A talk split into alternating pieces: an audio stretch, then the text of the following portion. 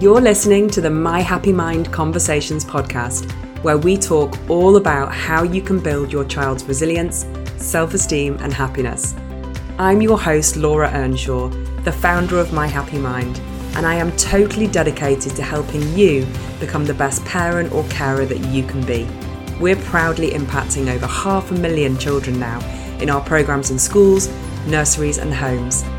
And today, I'm going to be sharing some of those tips with you. Let's dive in.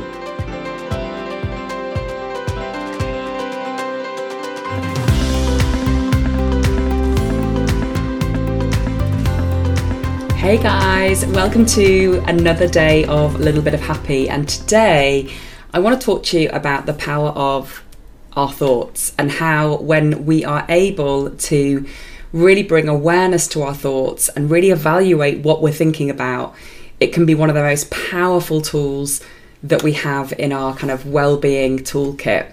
Now, this is something I've been talking about a lot this week because it features in my live class. The last one is tonight on the 25th of February. So if you're watching this on the Thursday the 25th, and you feel like you want to learn more about what I'm about to share, or you just need some help in figuring out your plan from how you go from where you are today to where you want to be as it results, um, sorry, as it relates to your children's well-being, happiness, and self-esteem, you definitely want to come. It's totally free. It's a really good laugh. People have been saying that they're leaving feeling inspired, ready to take action, and that for the first time in a long time they feel hope. And that is what I want you all to feel. I want you to recognize that this last year has been really difficult, really difficult for all of us, and it will continue to be difficult for some time yet. But there is hope, and if we look hard enough, we can find it. Now, one of the things that I talk about on my free live class that I wanted to share with you today is that the way in which we choose to think about a situation has a huge impact on the way in which that situation feels and then on the way in which we react in that situation. So, for example, if we've been thinking thoughts like, this is a nightmare, I can't cope with this anymore, I can't do this anymore, my kids are never going to be okay again, I'm never going to be okay again, I feel unsupported, I feel lonely, I feel this, I feel the other, right? If these are the thoughts that we're allowing to continue to swim around in our minds, that makes us feel hopeless, miserable, sad, anxious, depressed, right? It makes us feel really, really negative.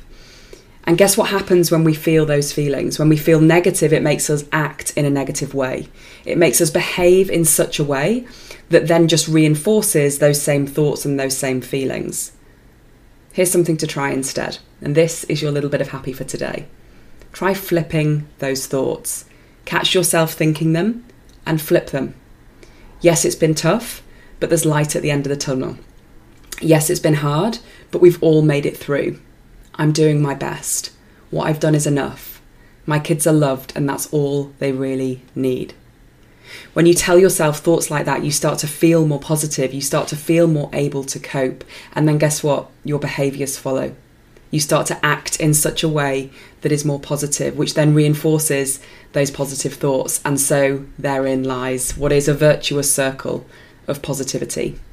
I know this can be hard. It really can be hard, but it doesn't mean it's not doable.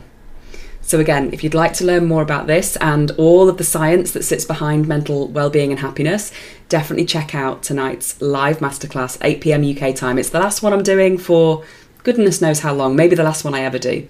So make sure you get your spot. Links below. I'll speak to you soon. Take care.